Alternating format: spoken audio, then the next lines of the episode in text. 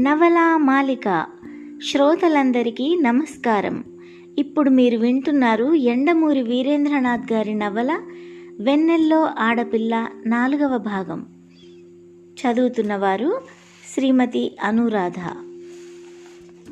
ఏమిటా హెంట్స్? తొందరగా చెప్పండి అన్నాడు రేవంత్ వాచి చూస్తూ హుషారుగా. ఈ టెలిఫోన్ నెంబరు ఆరంకెల సంఖ్య. మొదటి అంకె కన్నా రెండో అంకె రెండెక్కువ. రెండో అంకె కన్నా మూడో అంకె మూడెక్కువ. మూడు నాలుగు అంకెల మధ్య తేడా ఎనిమిది. నాలుగో అంకెని రెండు పెట్టి గుణిస్తే ఐదో అంకె. దాన్ని రెట్టింపు చేస్తే ఆరో అంకె. క్విక్! ఇంకా రెండు నిమిషాలే టైం ఉంది ఆమె మాటలు ఇంకా పూర్తి కాలేదు. ఫోన్ పెట్టేసి కాగితము కలము తీసుకున్నాడు రేవంత్. రెండు నిమిషాలు మాత్రమే టైం ఉంది తొందరగా అన్నాడు జేమ్స్. రేవంత్ కాగితం మీద ఆ అమ్మాయి చెప్పిన లెక్క వేసుకుని చూస్తూ ఎలా? నాకేం అర్థం కావటం లేదు అన్నాడు. అప్పటికే అర నిమిషం గడిచింది. ఇంకా ఒకటిన్నర నిమిషమే ఉంది. మనల్ని ఏడిపించటానికి రాని లెక్క చెప్పిందేమో అన్నాడు జేమ్స్. అలా అనుకోను. ఆ అమ్మాయి తెలివైన దానిలానే కనపడుతుంది. ఇందులో ఏదో హింట్ ఉండే ఉంటుంది అంటూ వ్రాసుకున్నది చదివాడు. మొదటి అంకె కన్నా రెండవది రెండెక్కువ. రెండో దానికన్నా మూడోది మూడెక్కువ. మూడో దానికి నాలుగో దానికి తేడా ఎనిమిది అంటూ ఏదో స్ఫురించినట్టు ఆగిపోయి చప్పున తలెత్తి జేమ్స్ వంక చూశాడు. జేమ్స్ అతడి వైపే చూస్తున్నాడు. రేవంత్ సాలోచనగా రెండు అంకెల మధ్య తేడా ఎనిమిది అంటే ఆ అంకెలు ఒకటి తొమ్మిది కానీ తొమ్మిది ఒకటి కానీ అయ్యుండాలి అన్నాడు. రేవంత్ ఆ ఆలోచన చెప్పగానే జేమ్స్ ఆనందంతో యురేకా అని అరిచాడు. రేవంత్ కనుక్కున్న దానికి తన తెలివితేటలు జోడిస్తూ సంఖ్యలు ఒకటి తొమ్మిది కావు అవి నిశ్చయంగా తొమ్మిది ఒకటి అయి ఉండాలి అన్నాడు. ఎలా చెప్పగలవు? నాలుగో అంకెకి ఐదోది రెట్టింపు కదా. నాలుగో అంకె తొమ్మిది అయిన పక్షంలో ఐదోది పద్దెనిమిది అయి ఉండాలి. టెలిఫోన్లో అది సాధ్యం కాదు కదా? కరెక్ట్. నెంబర్ వచ్చేసింది అంటూ రేవంత్ కాగితం మీద పెన్సిల్తో నెంబర్ వేశాడు. నాలుగు ఆరు తొమ్మిది ఒకటి రెండు నాలుగు. ఇంకా అర నిమిషమే ఉంది. రేవంత్ మిషన్ లాగా వంగి టెలిఫోన్ దగ్గరకు లాక్కున్నాడు. ఒక్కొక్క నెంబరే జాగ్రత్తగా డయల్ చేశాడు. అవతలి వైపు రింగ్ అయి ఎవరో ఎత్తిన ధ్వని. జేమ్స్ ఆత్రంగా చూస్తున్నాడు. రేవంత్ స్నేహితుడి వైపు గర్వంగా చూసి కంఠం నాజుగ్గా మార్చుకొని ఫోన్లో స్వీట్గా హలో చూసారా గెలిచాను అన్నాడు. జేమ్స్ ఊపిరి బిగబట్టాడు. మాట్లాడుతున్న రేవంత్ మొహం అంతలోనే వాడిపోయింది.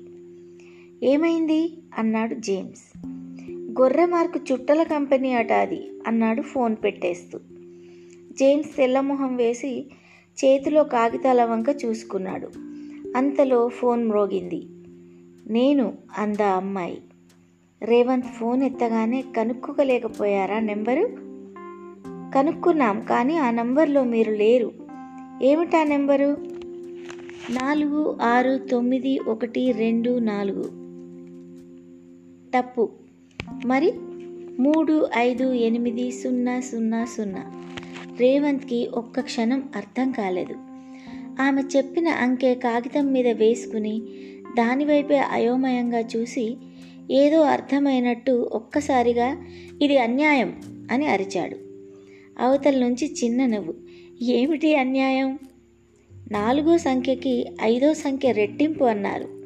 అవును సున్నాని రెండు పెట్టి హెచ్చవేస్తే సున్నాయేగా? రేవంత్ పళ్ళు బిగించి ఇది మమ్మల్ని తప్పుదారి పట్టించటం అన్నాడు కోపంగా. ఆమె మాత్రం తాపీగా చూడండి మిస్టర్ రేవంత్ మీరు ఇంటర్నేషనల్ చదరంగం ప్లేయర్.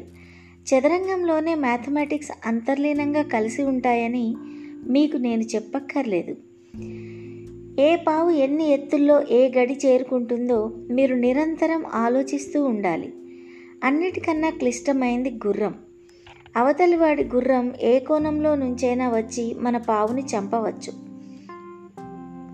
దానికున్నన్ని పర్మిషన్స్ అండ్ కాంబినేషన్స్ ఇంకే పావుకి లేవు. చదరంగంలో అన్ని రకాలుగా ఆలోచించగలిగే మీరు తొమ్మిది ఒకటినే ఆలోచించారు తప్ప ఎనిమిది సున్నా ఆలోచించలేదంటే అది విచారకరం అన్నది. రేవంత్కి ఏం మాట్లాడలేదో తెలియలేదు. మీరు చెప్పింది కొంతవరకు కరెక్టే. ఇప్పటికీ మీకు రెండు హింట్స్ ఇచ్చాను. పేరు కనుక్కోలేకపోయారు నెంబరు కనుక్కోలేకపోయారు అన్నది. నెంబర్ సర్లేండి పేరు మరీ అన్యాయం. కేవలం ఒక్క అక్షరంతో ఎవరూ కనుక్కోలేరు. ఎందుకలా అనుకుంటున్నారు? మామూలు పేర్లు ఓ ఎనభై దాకా చెప్పాను. అయినా అందులో లేదంటే మీది విచిత్రమైన పేరు అయి ఉంటుంది. దాన్ని మానవ మాతృడెవరూ కనుక్కోలేరు. అట్నుంచి చిన్న నవ్వు.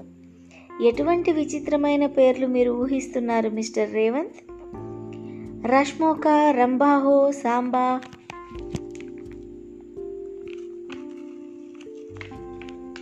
పడి పడి నవ్వుతున్న ధ్వని కెరటాలు కెరటాలుగా మీరు భలే మాట్లాడతారు రేవంత్. అయినా నా పేరు మీ పేరంత అందమైనది చిత్రమైనది కాదులేండి. రేవంత్ గర్వంగా తలూపాడు. అతడికి తన పేరంటే చాలా ఇష్టం. ఆ పేరు పెట్టినందుకు తల్లిదండ్రుల్ని ఎప్పుడూ మెచ్చుకుంటూ ఉంటాడు కూడా. ఆ విషయమే ఆమెకి ఫోన్లో చెప్పాడు. మీకు అంత అందమైన పేరు పెట్టిన మీ తల్లిదండ్రుల్ని అభినందించవలసిందే.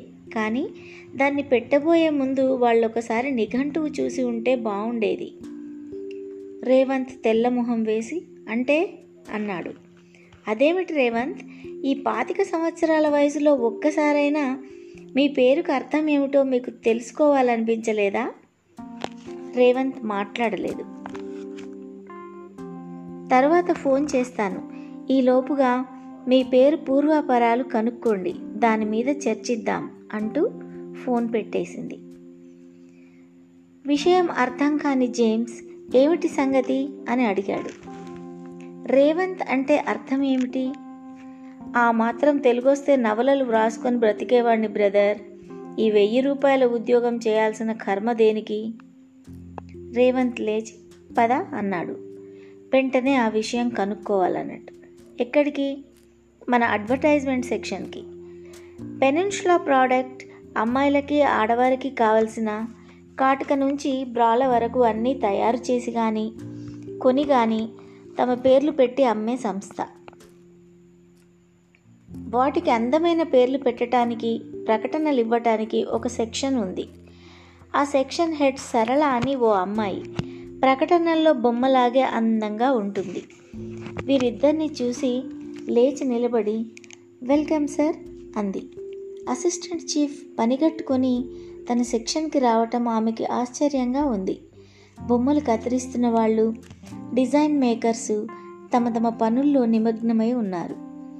నాకోసారి డిక్షనరీ కావాలి మేడం అన్నాడు రేవంత్.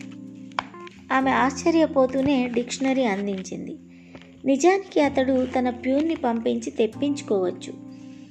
కానీ అతడు పేజీలు తిప్పుతున్న తీరు చూస్తూ ఉంటే చాలా తొందరలో ఉన్నట్టుంది. రా రీ రూ రే రేక రేచ రేప రేయ రేవ రేవంత్. అతడి చెయ్యి వణికింది. దాని అర్థం చూసి మొహం తెల్లబడింది. స్నేహితుడి మొహంలో రంగులు మారటం చూసి జేమ్స్ ఏమైంది గురు అంటూ ముందుకు వంగి పుస్తకంలోకి చూశాడు. రేవంత్ అన్న పదానికి అర్థం కనిపించగానే దాన్ని చదివి చెయ్యి నోటికి అడ్డం పెట్టుకొని నవ్వసాగాడు. ఇద్దరిని చూసి సరళ ముందుకొచ్చి ఏమైంది సార్ అని అడిగింది. జేమ్స్ ఏదో చెప్పబోతుంటే రేవంత్ ఆప్ చేసి అయింది చాలే ఇక పద అంటూ బలవంతంగా బయటికి లాక్కొచ్చాడు. వస్తుంటే జేమ్స్ నవ్వుతూ ఆ అమ్మాయి ఎవరో గాని లెక్కల్లోనే కాదు తెలుగులో కూడా ప్రవీణురాలుగానే ఉంది గురు అన్నాడు. రేవంత్ మాట్లాడలేదు. అతడి మొహం ఉక్రోషంతో ఎర్రగా కందిపోయి ఉంది. తన పేరు మార్చుకునే విషయమై ఆలోచిస్తున్నాడు. ఇప్పటి వరకు మీరు విన్నారు? ఎండమూరి వీరేంద్రనాథ్ గారి నవల వెన్నెల్లో ఆడపిల్ల నాలుగవ భాగం. చదివిన వారు శ్రీమతి అనురాధ.